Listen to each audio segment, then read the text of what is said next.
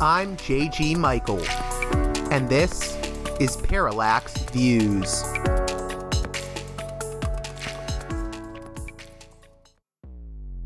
Hello, this is Mike Swanson. In a few moments, you're going to listen to another segment of Parallax Views. But before you do that, let me tell you about my new book, Why the Vietnam War. It's a sequel to my previous book called The War State, which has lots of positive reviews on Amazon. It's been out for years. But this one is a more detailed case study of how American empire and national security state operate using Vietnam. And I believe it shows also how things work today, how policy is actually made and why. So grab the book on Amazon.com, Why the Vietnam War.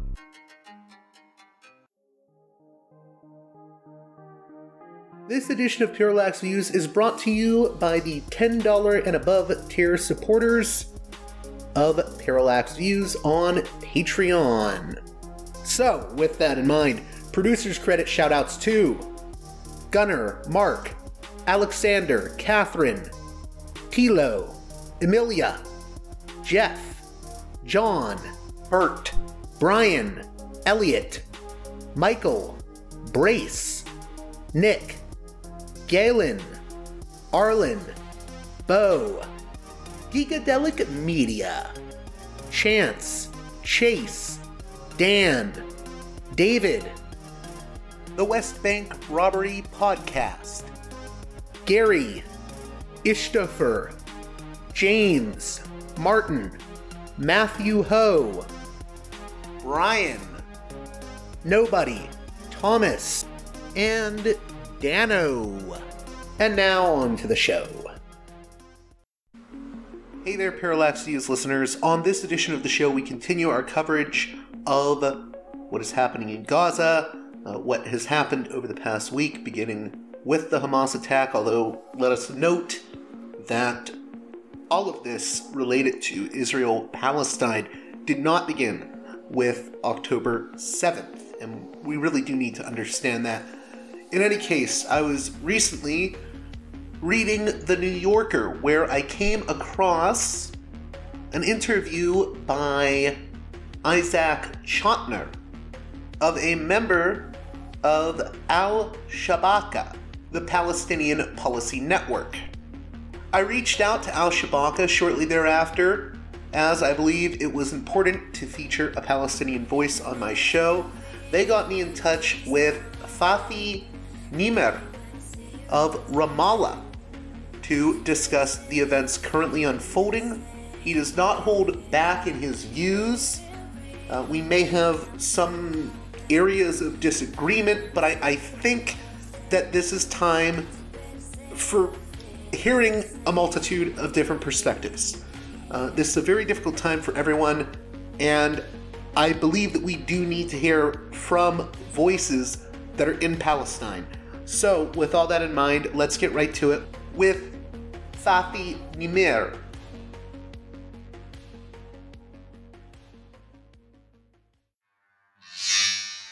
Welcome to Parallax Views, a guest that I'm very happy uh, could get in touch with me on very short notice. Uh, things are very wild right now, so I appreciate him taking the time to speak with me. Uh, Fathi Nimer, and I, I hope I pronounced that right, of Al Shabaka. He's a Palestine policy fellow there. How are you doing?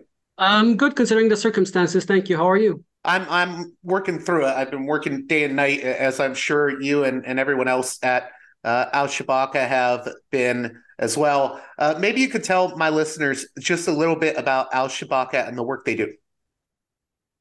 Well, we are uh, a transnational think tank, a Palestinian transnational think tank, the only one uh, as a matter of fact, uh, we have uh, around 200 members all over the world, uh, all specializing in different fields and areas, which really gives us a big advantage in policy analysis, which is our main area of expertise.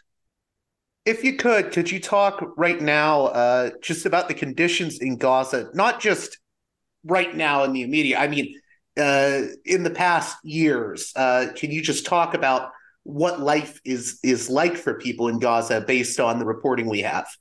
Well, uh, to understand the situation of Gaza today, I guess we need a little bit of historical context building up to the situation that is unfolding right now. And for people to know, it's important to know that uh, basically the majority of the refugee uh, of the population of Gaza are refugees. Uh, they were herded into this little strip of land uh, during the ethnic cleansing of Palestinians in 47 and 48. This is and known as they have the been Nakba, stuck in there ever since. right? The Nakba, yes. Or the catastrophe. Exactly. Go on. I'm sorry. Yeah, no problem. Yeah, the, the catastrophe, which was the ethnic cleansing of Palestinians that basically allowed the establishment of the Israeli state. And that was at the expense of the destruction around 500 to 600 Palestinian villages and neighborhoods all over Palestine.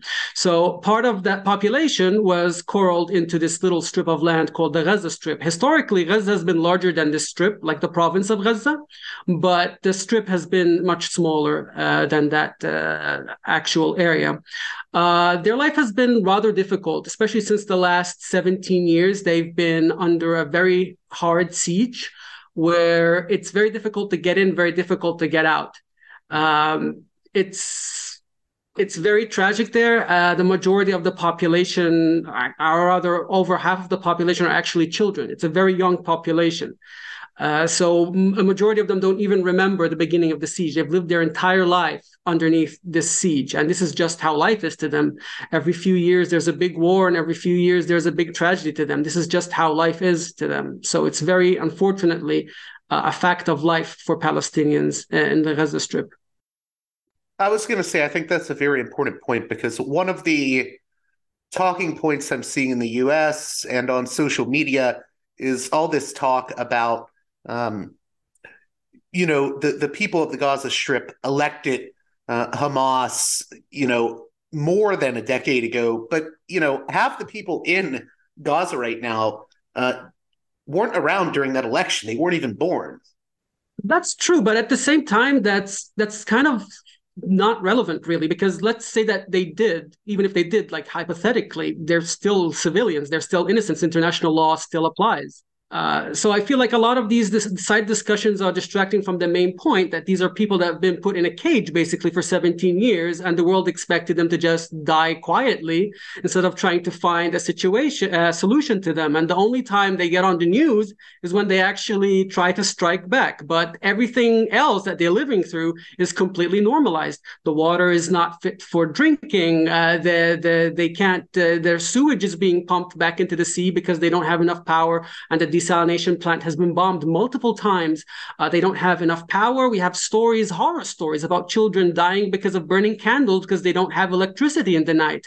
All of these things people don't take into consideration when they're thinking about Gaza. People think of Gaza as if it's like a separate country and this is just like a dispute over land. And if there's one thing that people need to really internalize is that this is a settler colonial situation. We have a part, like we have an occupation, a siege, a settler colonial state that the largest human rights organizations in the world are calling an apartheid state. Um, it is not a normal situation. We are not neighbors. This is a completely different dynamic. And actually, according to international law, it is Israel's responsibility to take care of the electricity, to take care of the power, to take care of the water, to take care of the sewage, and all the daily needs of the occupied population. But that is has not really been done in decades, and that there's no pressure on Israel to actually carry out its obligations under international law. Can you talk a little bit about um, Gaza as a prison? It's always, it's often been called an open air prison. And when I talk to uh, people here in the US uh, and use that term, I think they may have trouble understanding what that means. I think they may have trouble envisioning the kind of surveillance that goes on, the military checkpoints. Could you uh, enlighten my listeners on that? Well, yeah, of course. Um, so basically, the Gaza Strip is very, very small geographical spot. Okay, and even that spot is not completely accessible to Palestinians. We have no-go zones, we have danger zones. So a large part of it, especially the agricultural areas, are not accessible to the people of Gaza. So what this means is that the Palestinians in Gaza are completely held hostage when it comes to water, when it comes to electricity, when it comes to food, when it comes to anything that they need to live, they have to basically uh, depend on their warden to let them in. Uh, they are surveilled day and night. It's if you want to see like a, a, modern understanding of the panopticon, it will be Gaza. There's so many technologies at work, and Israel is very famous for its spying software. For example, there were a few scandals about Pegasus software going around and people being surveilled all around the world. Human rights organizations, anybody, nobody's safe from that kind of thing. So your phones are not safe. Your social media is not safe. Everything is being monitored all the time, and this has actually actually come into play with psychological warfare even before the beginning of this war and the other previous wars where they tell people like your time has come. It's time for you to leave. It's time for you to uh, like get out of your homes. And sometimes that's not even like a prelude to anything. It's just psychological warfare to create more uh, stress on the government there. So um, you're not allowed to leave. It's very difficult to leave. And it's important to mention also that the Egyptian government is complicit in this thing because one of the borders of the Gaza Strip is with Egypt, not only with Israel. But again, ultimately, the ultimate responsibility lays with Israel because it is the occupying power and it is the power that ethnically cleansed the Palestinians and the refugees of Gaza from their homes. The areas around Gaza are actually where the majority of this population is from. Like you, we hear talks about attacks on these cities and the kibbutz and what have you, but most of these were built on top of these Palestinian villages, such as Najd and Houj and other ones that were destroyed in 48 to make way for these settlements. So uh, it is basically, for a lot of Palestinians, that was the first time they got to see their homes in decades, uh, or rather, what remained of their homes. But the siege is very, very tight. Even their fishing uh, radius is determined even by sea. There's a, a, naval blockade as well. They're not allowed to go after a certain area of uh, a certain area of the sea. So anywhere they could go, uh, surveilled from the sky. Even the water underneath the earth, they have no control over. Everything is, uh, is subject to Israeli control and surveillance. So there's nothing about the Palestinians' life in Gaza that can really be hidden f- from anybody in the world. There's no privacy. There's no uh, safety, and uh, you can be basically if, if you're killed, nobody cares because they could just say, claim you're Hamas or Hamas was using you as a human shield, even though there's barely any, never been any evidence of such nonsense. Um, when we see today that they're destroying entire neighborhoods and they justify it by saying, oh, these were Hamas targets. I mean, you can't destroy like five or six blocks and say these were Hamas targets. I mean, that's absolutely nonsense. It's war, uh, war crimes, and they're being justified under these things. And because uh, people Um, like the, the, the campaigns of dehumanization going over the years against Palestinians, against people of Gaza, against Muslims in general. People are very like openly taking up this rhetoric and completely supporting this nonsense. There was a six-year-old child that was killed yesterday in the United States because of this kind of rhetoric, and it's dangerous. And reporters are not taking their duties responsibly. They're working as stenographers. They're spreading all these bogus claims that nobody has been able to prove, and afterwards they have to make a retraction. But by the time the retraction it's made, it's already gone to like 10,000 people or 100,000 people. The retraction barely makes a dent. This is the kind of misinformation that's been going on. Uh, for the last uh, 10 days or so. So it's been a very difficult situation to actually try and keep a leveled head and debunk what's going on because it's just an overwhelming amount of disinformation. There's an overwhelming amount of disinformation about life in Gaza as a prison, like you mentioned. People are saying, well, why don't they have their own power plant? Why don't they have their own power grid? They're not allowed to. They're not allowed to, very simply. There is a huge, huge list of items that the people of Gaza are not allowed to bring in under the pretext that they could be used to move, to make explosives or they could be used to make tunnels or what have you. And that basically that includes everything. That includes cement. So you can't rebuild anything. They can't build shelters because they're not allowed to have cement. They can't do anything of the sort. And they can only have a certain amount of fuel to fuel their hospitals. So a lot of people were showing skepticism like, how have the hospitals already ran out? It's barely been a few days. It's like because we're not allowed to have supplies. We're only given supplies through a drip at a certain amount of time, at a certain point in time, rather. They were even doing calorie intake counts. Like they were calculating how many calories Palestinians need to live. And that was the amount of food that was only allowed in. It was a drip. I think it was around 2,000 calories a day per person or such. Uh, but this how is, the, is that done? Is I'm like just curious. Can you speak a little bit more to that, the calorie intake issue?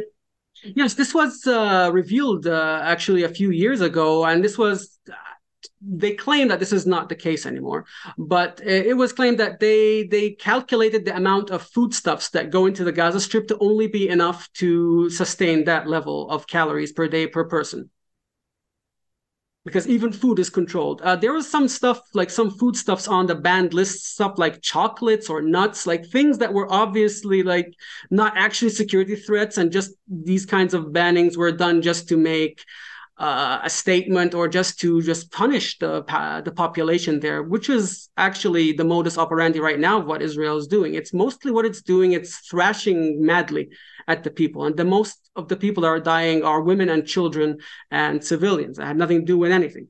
Uh, this is what is actually going on right now, and even their calls to evacuate from the north to the south, they bombed the road from the north to the south, and this is a nine-hour walk so this not everybody can move even in the best of days, let alone with uh, a bombed road. And even the Rafah crossing was bombed multiple times with Egypt.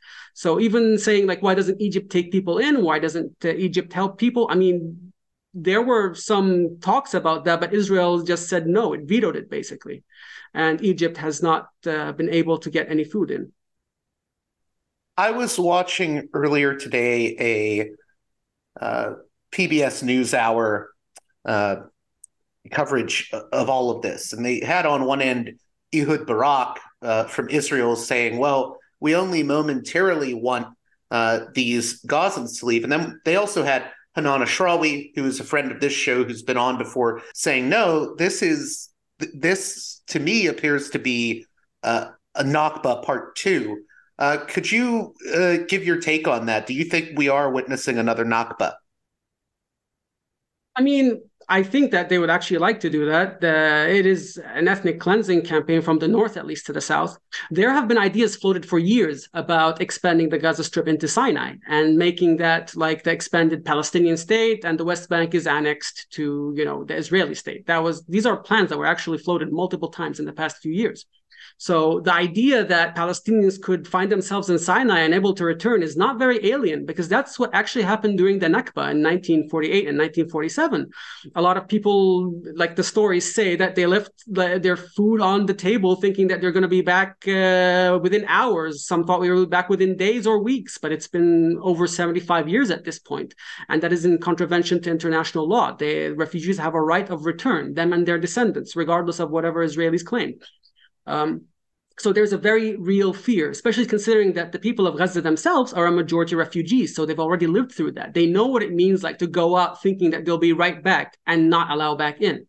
So they think that no matter how bad things are in Gaza, at least we're in our own country. But now we have to go and be in a refugee camp in a different country under the rule of somebody else.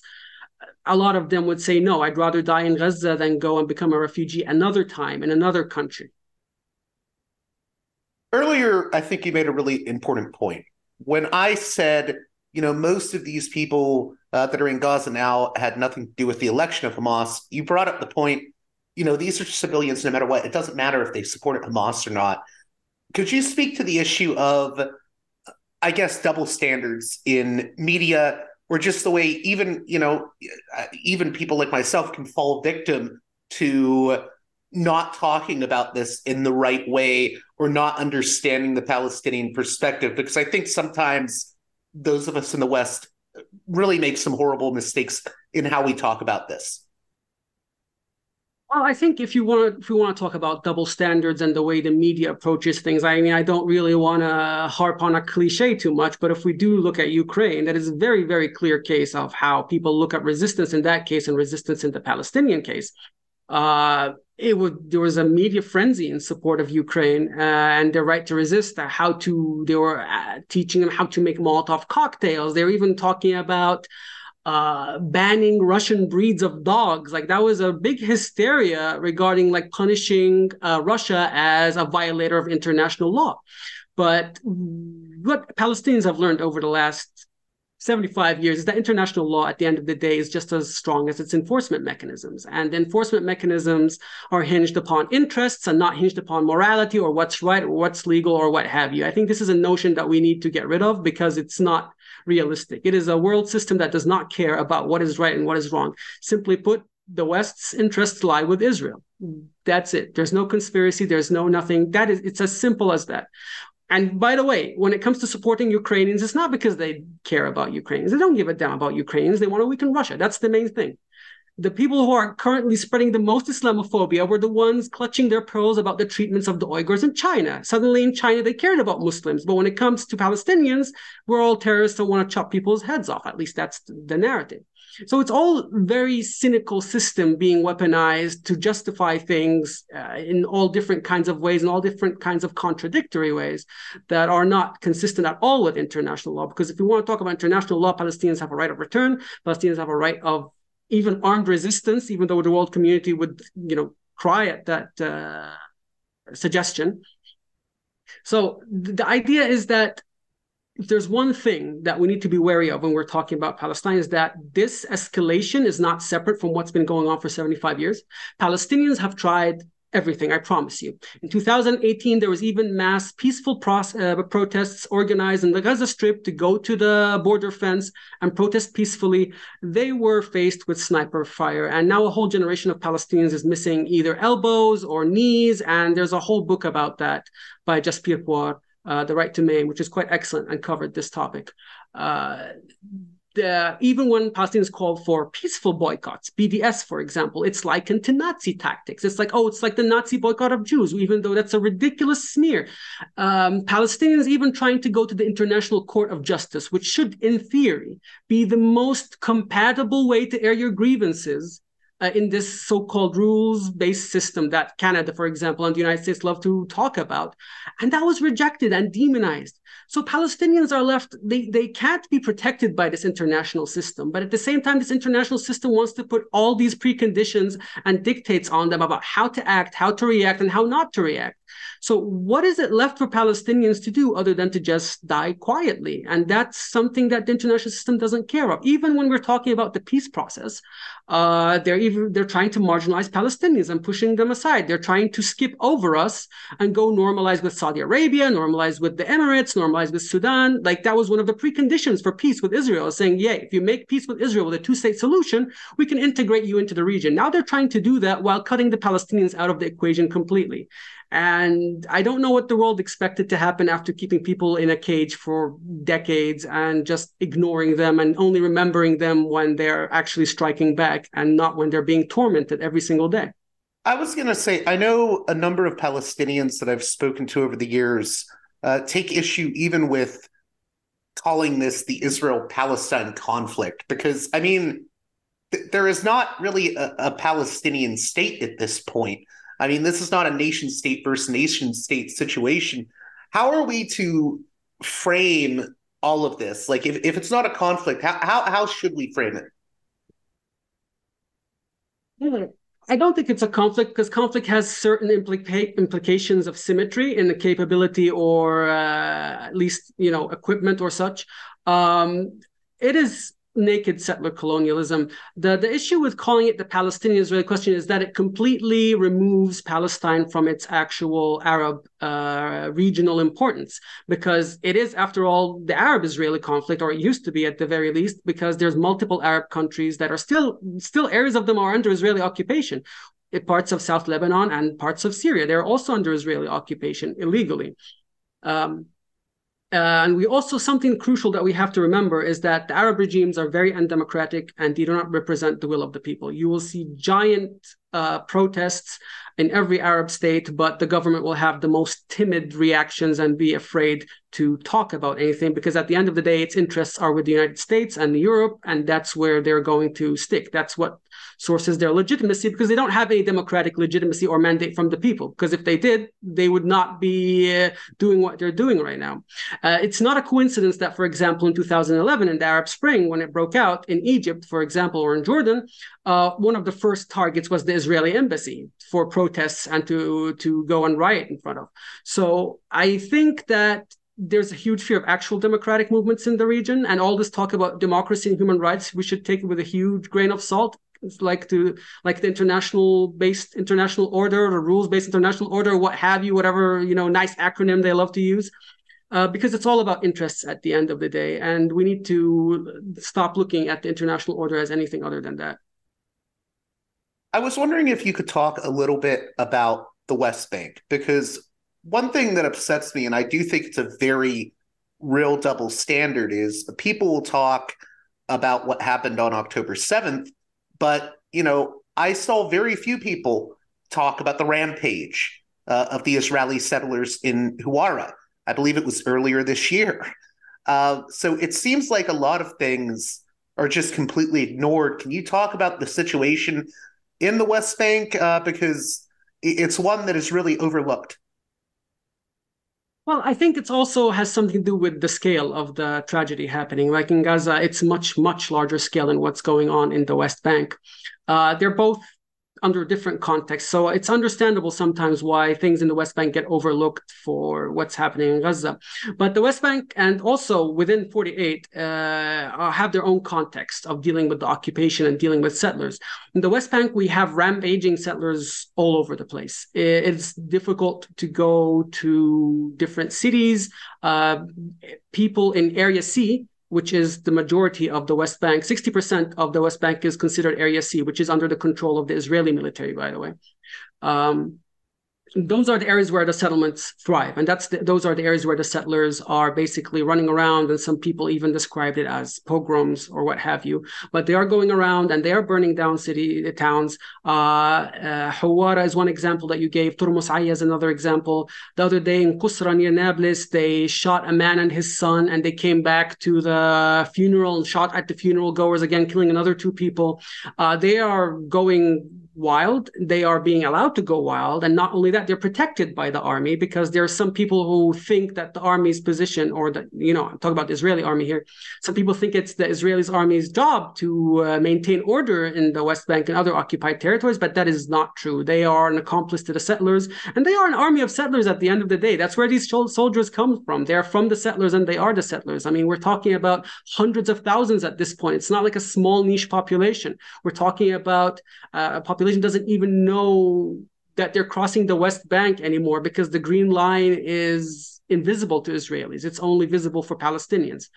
Um, and these are illegal so settlements. These, settlers, these are illegal settlements. It is completely illegal under international law. It is a violation of the Geneva Convention, but uh, nobody of the Geneva Conventions, but nobody cares. It, that's what we're talking about international law. This has been going on for decades, and okay, there's a, an advisory opinion on it, but there's nothing much done uh, if if uh, if the international community wants to show how serious it is, then it should start like this is something to actually put sanctions because of because this is a, such a uh, like a, a huge population transfer into occupied territories. And the Israeli occupation itself is illegal because it is now permanent. It is not temporary. An occupation for it to be legal has to be temporary. But when you're moving hundreds of thousands of your population into a territory and investing billions of dollars, um, that's not permanent. That's permanent. That's not temporary anymore. Uh, and the thing is, people look at uh, youth and think like, why would one want to go join with Islamic Jihad or Hamas? But if you look at the alternative, what's the alternative? The West Bank. We have the Palestinian Authority, which is bending over backwards to please the international community. Uh, it has security coordination with Israel. It not only uh, criticizes, you know, violent resistance, it even, uh, you know, helps the Israeli forces repress any kind of uh, resistance in the Palestinian refugee camps or outside of them. And what has that gained the West Bank? Their their political program is basically dead and there are no aspirations there are no future there's no their political program for two states has long been dead and that's their only source of legitimacy. So now they're just holding on to power cooperating with the israelis hoping that maybe one day they'll be able to do something about a political solution. But until then everything is dead. We live under uh, a very strong regime that uh, censors and not uh, and, and represses any kind of ob- objection to it. Uh, we don't have any elections so this is this is the this is the other side of the coin. Like if you want to put down your weapons and actually listen to what the international community did, it's still not going to save you because the international community just doesn't give a damn about you at the end of the day. They are interested in maintaining the status quo.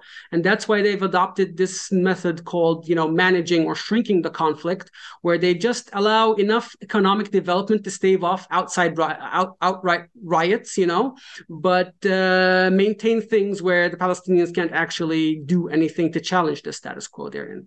So they give a little bit of economic leeway, but that's in lieu of an actual political process process. And this is the limbo that Palestinians have been stuck in for the last decade at the very least. Since we've mentioned Hamas a few times, uh, can you talk about what Hamas is and giving your analysis of the events that have been unfolding? Okay, well, Hamas is uh, it's short for Harakat al-Muqawama al-Islamiyya, which is an acronym for the Islamic Resistance Movement. Uh, it was established at the end of 1987 in the Gaza Strip, and the name kind of tells what it's about. It's about resisting the occupation of Palestinians that at that point had been going on for decades without any kind of intervention from the international community. Uh, their primary purpose was to, and is still to resist the Israeli occupation. Um, they are they they they are uh, uh, they follow political Islam as their uh, kind of ideology. Um, they were in the elections and won the elections uh, in 2000 in the but um, they they are one of the two biggest, most uh, popular political parties in Palestine. The other uh, side of that is Fatah, which is the current party behind the now de facto the PLO and the Palestinian Authority.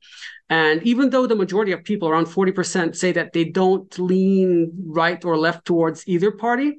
I mean, not that they're politically left or right. It was just a, a, a phrase uh, they uh, they uh, they still at the end of the day vote either this way or that way in elections going forward. But I mean, this is now pointless talk about because there haven't been elections in Palestine uh, since uh, forever ago, basically since the last parliamentary elections where Hamas won. And there, a lot of people don't even see a, a point in elections anymore because the whole political system is the, the top you can get in that political system is underneath uh, the like the the Israeli uh, preconditions. You can't get something out of the ordinary. You can't get something that's like actually liberating. Like you have to uh, like play by the Oslo playbook, and you have to play by the Palestinian Authority playbook, and that's already tying you down uh, within a system that's been a quagmire for the last twenty five years. What for you are the biggest misconceptions people have about Gaza? Like from your perspective what are the biggest misconceptions people have? Some of the concept misconceptions that we've been coming across in the last 10 days is that um, Gaza was just an independent, you know, political entity that could have developed itself had, you know, the evil Hamas not gone on the built rockets or what have you, or that uh, they could have been, they, they keep saying it could have been the Singapore of the Middle East, which is laughable because there's no way that anything uh, of all the treaties the Palestinian Authority signed and so forth would allow for economic development of that scale or that kind. Um, it's important to understand that these people are refugees. It's important to understand that these people have already been ethnically cleansed. It's important to understand that their story did not begin this escalation or the one before that or the one before that. It's important to trace back their story since the 40s. And a thing to understand is that the Israelis are not just you know, a neighboring population that has always been there. We're talking about a population majority of settlers who arrived in the 30s and 40s, and they wanted to establish a state in an area that was already inhabited, and that was impossible because they were such a minority. And to be able to establish their state, they had to change the demographics, and that was done through the Nakba, which was a massive ethnic cleansing campaign. So, if you want to actually have any progress or any understanding, we need to begin our story there. Because for a lot of people, their story begins at the last event, or it begins even in 1967, which was the occupation of the West Bank and the Gaza Strip. And those are symptoms. And we can't just treat symptoms. We have to go back to root causes. And if you want to talk about root causes, things go back even before the Nakba. We're talking about the first uh, Zionist colonial movement started beginning in the late 1800s. We're not talking about the Second World War, the First World War. We're talking even before that. So I think it's important to understand that um, a lot of misconceptions is that uh, Israel was established as penance for the Holocaust. The world just felt really terrible and wanted to, you know, give the Jewish people a home finally. That is absolute nonsense as well. Again, it's like the the, the roots for establishing Israel began in the 1800s. Uh, the world does not function based on feeling bad or altruism. You know, we had France talking about the dangers of fascism uh, on the European theater, but meanwhile it was doing genocide in Algeria, uh, Indochina, and all these other areas. So the, we should need to be able to separate the rhetoric from the actual uh, reasons why things happen. And I think these are some of the main points that should always be taken into account. I think the main thing is to put the historical context properly because without it, it just seems like random. I think another aspect uh, that a lot of people don't understand is I, I will talk to people that are not clued into this history, and they'll say to me things like, I don't know anything about Israel, Palestine. And it just seems like it's a religious war. It's an ancient war uh, that goes back to biblical times. And to me, I think that's a, a misreading. This is about land, and this is, you know, this is not some ancient war of of religions. This is about land.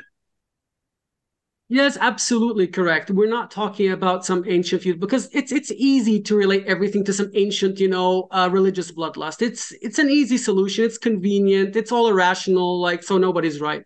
You know, it's all this kind of nonsense. But I think one thing that also people need to understand is that there, there were Jewish Palestinians that were already living here before the Zionist settlers arrived and there are Jewish members of the PLO to fight against the Zionist settlers that arrived. So it's not a religious war, and they're of course they're Palestinian secularists, they're Palestinian Christians. Like it's not a kind of holy war that's always being portrayed. And this portrayal of holy war, war has really taken like new heights after 9/11 because it was politically expedient to paint Palestinians that way. It was the easiest way to get public support. But uh, Palestine has always been an area where lots of refugees arrived. And the question was never about refugees, for example, after the Second World War or the First World War coming to Palestine and living as equals. That was never the issue. We have a large Indian Palestinian community. We have a Sudanese Palestinian community. Uh, we have an Armenian Palestinian community that escaped uh, the, the genocide. Uh, but they all identify as Palestinian and they all ident- want to come here and live as equals. But the Zionist movement from the very start said that we don't want to come here to live as equals. We want to whisk away the penniless population. That's Theodor Herzl.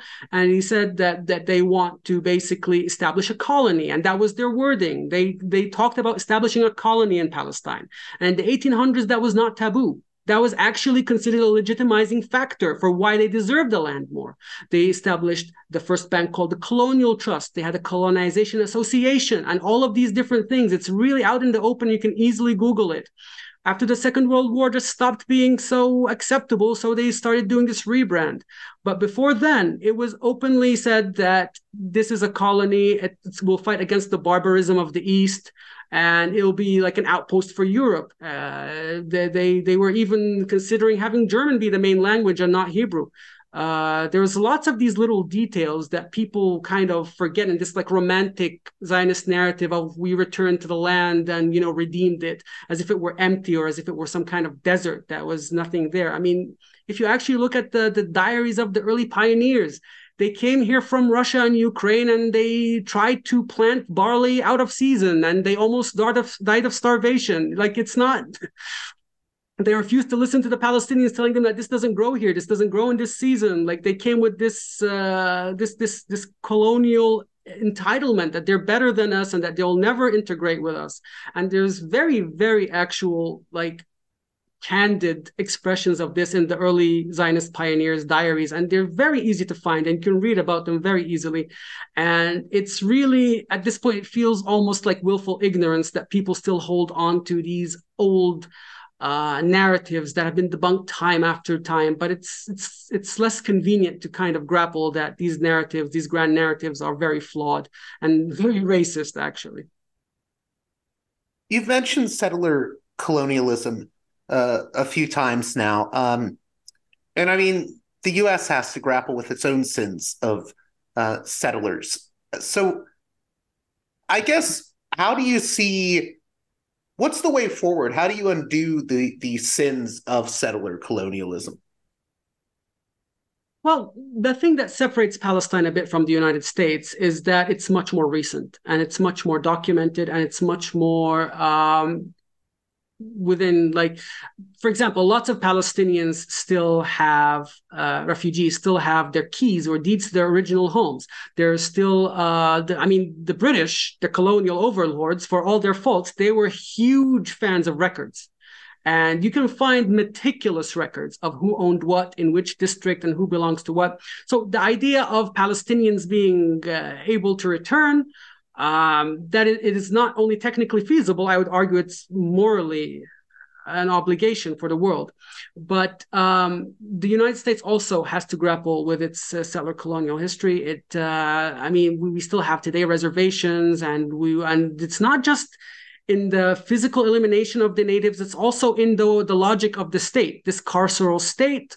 Uh, I mean, the New York uh, Police Department has a bigger budget than a lot of countries in the world. This, and uh, and the United States is one of like the biggest purveyor of violence and has dozens of bases all over the world.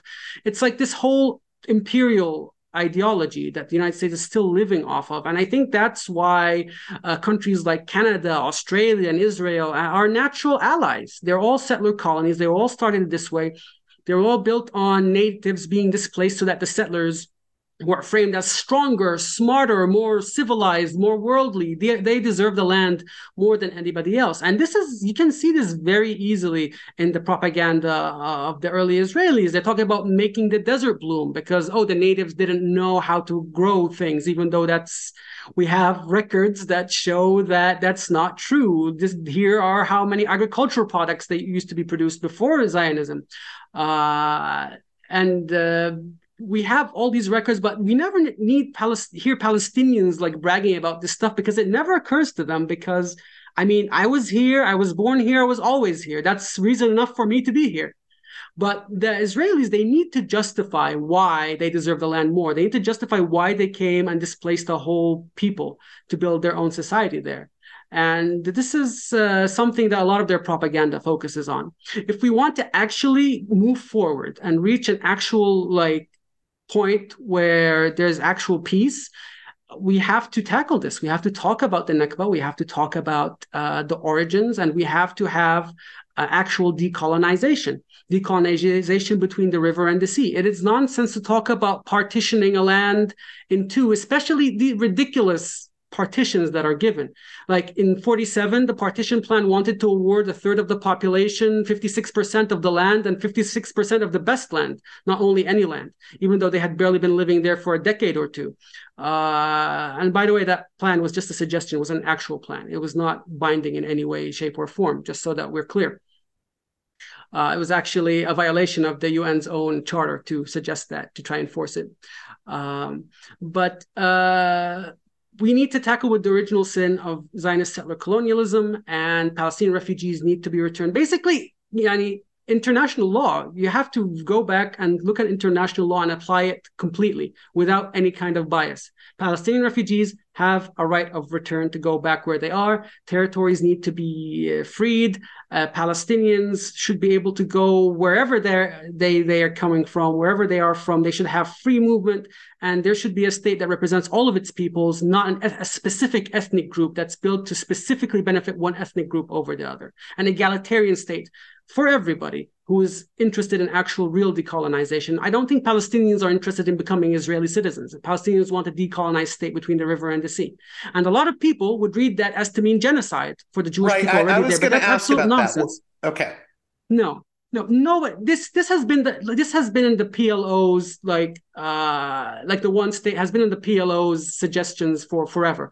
Nobody ever mentions about the genocide of the people already. They were talking about a state a decolonized state for everybody where everybody's equal. It's a democratic state and one person one vote and that's it uh, obviously, it will come with ending the privileges of the settlers. It will come ending privileges that a lot of people are not going to like, and they will perceive it as eliminationist. But that is not anybody has ever put that forward in an eliminationist manner. But for some people, like a lot of people, unfortunately, from a lot of white people in uh, South Africa after the fall of apartheid, they just simply immigrated because they couldn't bear to think to live as equals to the people that they've been oppressing all of their life. And unfortunately, a lot of those people moved to Israel. So there's a little bit of uh, a reasoning, like it's it's why there's such a strong alliance and relationship between South Africa and apartheid South Africa and Israel during all those years of apartheid. So this is what Palestinians have always been calling for, but there's always this kind of uh, framing of Palestinians as savages, as animals who just want to go out of their way and massacre everybody like they're be impossible to live in, as if that wasn't how the land was before Zionist settler colonialism, before nation states. There were no nation states. Nobody cared who was uh, in which area, in Palestine at the very least. Uh, this whole nation state idea was very recent to the Middle East. It only started gaining traction in the 1900s, not uh, like Europe, which was you know hit with that earlier. And we can see the different logics of thinking is that the Zionist movement, which sprung up from Europe, is also influenced by uh, European ethno-nationalism and European you know blood and soil ideology that says each ethnic group needs to have each state. This was completely foreign concept for Palestinians, and this is why they were so it was so difficult for us to actually uh, you know, uh, marshal support because this idea was so familiar for Europeans that they were able to support the Zionist movement uh, almost reflexively as an extension to them. So, in other words, you're saying, you know, there needs to be a, a democratic solution. You know, that could mean a one state solution in which, I mean, it, it would allow uh, both Jewish people and Palestinians to live together. Is, is that one way that decolonization could pan out, essentially. Basically, my idea of decolonization is that it shouldn't matter if you're Jewish or non-Jewish. It shouldn't matter if you're Arab or non-Arab. Like this is a state that's going to be for everybody living in it, and these are the rules for living here. You have to be, you have to not have a superior uh, position over anybody else, regardless of ethnicity. Because in Israel currently, um, their law discriminates very heavily based on your nationality, and your nationality is based on your ethnicity, and that cannot be challenged or changed. You can be a Druze national, you could be a Jewish national, you could be an Arab national. That cannot be changed or challenged in court. Um, so that's a, re- a, reason why there can never be any kind of actual harmony uh, in the Israeli state if it would actually have. Uh, a, pop, a change in demographics. That's why they're so obsessed with demographics and keeping a Jewish majority because they know as soon as a non-Jewish, like as soon as the demographics shift a little bit, they know that their state will cease to be any kind of uh, democracy or any kind of uh, place where people can live equally. And it's even called an ethnocracy by uh, scholars such as Oren Yiftachel which is a state basically built from the ground up to privilege one ethnic group over the rest. And the only reason why it's not so naked apartheid in certain areas is because there is a Jewish majority, and this Jewish majority was only created through the expulsion of the original inhabitants of the land. So this is why Israel is really terrified of any kind of demographic shift. This is why they have laws saying that Jerusalem cannot have uh, an Arab population over a certain threshold. This is an actual thing created by a commission called the Gafni Commission uh, in the 70s. Um, this is absolutely ridiculous to imagine any other country doing a law like that, saying like you have to to, to maintain a threshold of a certain population in certain areas. Uh, but this is the logic of ethno-nationalism. This is the logic of Israel. We've been fighting against for decades now, and it's about time that the world understands what's going on and actually uh, put their money basically where their mouth is there were just uh, a few more things I wanted to touch upon here. Uh, the first is I, I think sometimes I, I, will find Americans that will uh, express sympathy for Palestinians, but then on the same token, it's almost like they expect Palestinians to be perfect victims. And it's easy to be in solidarity with some with someone that is like just enduring stoically forever uh, doesn't inconvenience you doesn't uh, makes things very simple actually for your solidarity. Um, but this is a very very difficult expectation on all peoples. And as i'm sure you understand that from your context over in north america when it comes to movements like black lives matter and such there are no perfect victims. They'll always find a way to make it that you deserve what was going. Breonna taylor uh, in her own house murdered but it was still somehow flipped by the right-wing uh, media that oh well if only her boyfriend or if only like no they entered her house illegally um, this is the kind of issues that we have to deal with because Palestinians always have to justify basically their humanity. They have to keep proving their humanity over and over. Whenever we make statements, we have to do 50 disclaimers that, oh, we distinguish between A or B, or we distinguish between, uh, you know, when we talk about Zionists, we don't mean all Jewish people and such. But that's never afforded in the other direction, by the way. Nobody ever asks Israelis to come out and condemn uh, the killing of Palestinian civilians or asks them to differentiate differentiate between A or B. We are always taught to be very careful with how we talk to people and how we present ourselves because this is how fickle uh, this whole perfect victim mentality is. And, and it puts an amazing amount of stress on Palestinians. Oh, for sure. And honestly, as a people under you know uh, colonialism for seventy five years and occupation for uh, for all that time, it is incredible that we are tasked with safeguarding not only the safety but also the feelings of a lot of our oppressors. We have to be perfect and politically correct with everything we say, otherwise, it will be turned against us, and the justification for a murder just keeps going up and up. So yes, it is a lot of stress on Palestinians, and lately there's been Palestinians have been kind of fed up with that and this whole transactional idea of solidarity it's like you know bombing people is wrong regardless of if they what position they have towards you or not and Palestinians are basically done with paying for the guilt of Europe and the crimes of Europe and the pogroms and the Holocaust of Europe. The Palestinians had no role in all, of that. Why would you give a piece of Palestinian land to establish Israel here? Go establish it, for example, in Bavaria, if they're so sorry about what's going on. But the thing is that the world loves to say, uh, never forget, never forget. But they do forget, and they do forget a lot. It's just, it's a lot of, it's more about showing or performing never forgetting than actually not forgetting because Palestinians have been forgotten for a long time. And sacrificing Palestinians and their society was considered an acceptable loss for the world, quote unquote, uh, as long as the, they could get to, to establish the Israeli entity here. Uh, the Palestinians do not factor in, they're not part of the equation, and they can easily be removed from it, even if we somehow pushed ourselves into the equation. And this is something that the world has to reckon with. And it's not up to Palestinians to keep rem- reminding the world that we are indeed human. We are tired of reminding the world that we're human. We're tired of reminding the world and debunking myths that have been going on for 75 years, debunked a million times now. But it's just so much easier to to regurgitate them to, to actually consider that hey maybe my worldview is not 100% correct or maybe i've been told some lies. And you know if if you, you recall the media in the last week have been seeing any any statement by the israeli occupation army an army that is infamous for doctoring footage and infamous for lying and infamous for misrepresenting facts. They're just taking their statements as face value because they're no longer journalists, they're stenographers. And that is absolutely unacceptable. Like the the the the complete fabrication of 40 beheaded babies or what have you that had people going out in a rage. And it turned out that there's absolutely no source for that no confirmation but when it comes to palestinians on our claims we have to cite 50 million you know uh, peer-reviewed articles scholars empirical evidence. When it comes to israeli claims it's just like oh one uh, colonel said that at one point and there's no need to to verify the claim. And that's how they run with it.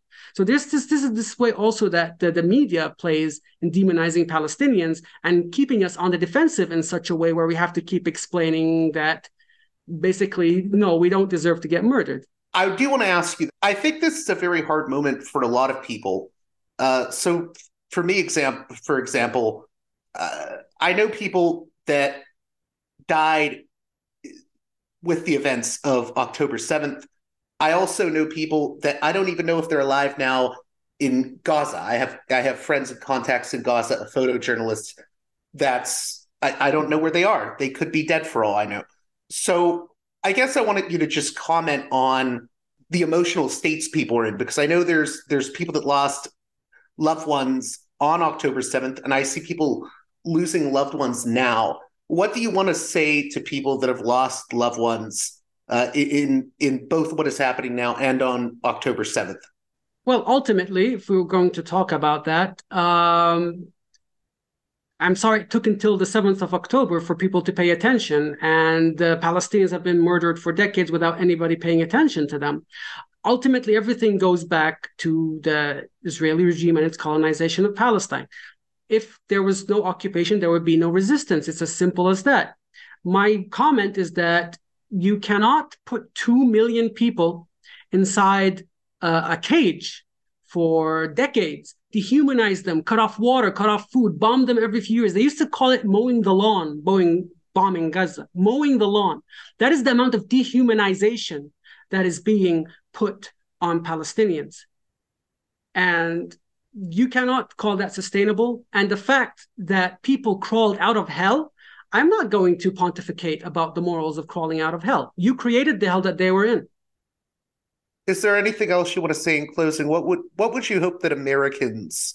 What would you say to them? Uh, what can they do? I think it's important for Americans to understand that the way that the media has been misrepresenting and running with unverified claims for the last week they should take all their media with a giant grain of salt based on that. This is the standard for reporting on Palestine. And when they hear things about Palestine or things happening in Palestine, they should have that same critical eye for what is going on.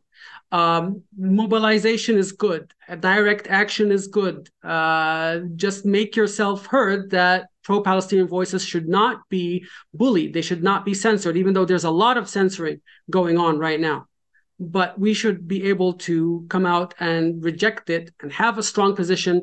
Don't try to go appeasing because you can't appease. There's absolutely no way to appease what's going on. The international community is not inter- interested in your appeasement. Uh, this wishy-washy, both sidism doesn't work there because we're not talking about a symmetrical situation. We're not talking about two equal populations. We're talking about population under settler colonialism and a population that's benefiting from that. The people around Gaza were living at the expense of the people inside Gaza. And they cannot live at their expense in prison forever without having consequences. And this time, the consequences actually harmed Israel because they usually harmed the Palestinians. And this is something to keep in mind when you read about Gaza in the future. How can my listeners keep up with your work and the work going on at Al Shabak? I think you also have another website, Decolonize Palestine. Tell my listeners about that. Yeah, uh, well, I work at Al Shabaka. I'm the Palestine Policy Fellow. That is my uh, job. Uh, you can follow us on Al Shabaka, uh, our website. You can follow us at our social media accounts. We publish uh, policy briefs, analysis, and so forth from our members from all over the world. Uh, personally, I have a website uh, called Decolonize Palestine that I started with my uh, wife. And uh, it's basically kind of like a database of myths, introductions to Palestine, and how to kind of debunk the biggest Israeli talking points that have been shown to be false time and time again. And thank you again, Fathi, for coming on Parallax Views. It's very much appreciated at this time. Thank you very much. Well, that does it for this edition of Parallax Views. I hope that you got something out of my conversation with Fathi Nimer of the Al Shabaka Palestinian Policy Network. Also, uh, if you have any suggestions for guests you would like to hear on this topic, please reach out to me on Twitter or by email at parallaxviewspod at protonmail.com.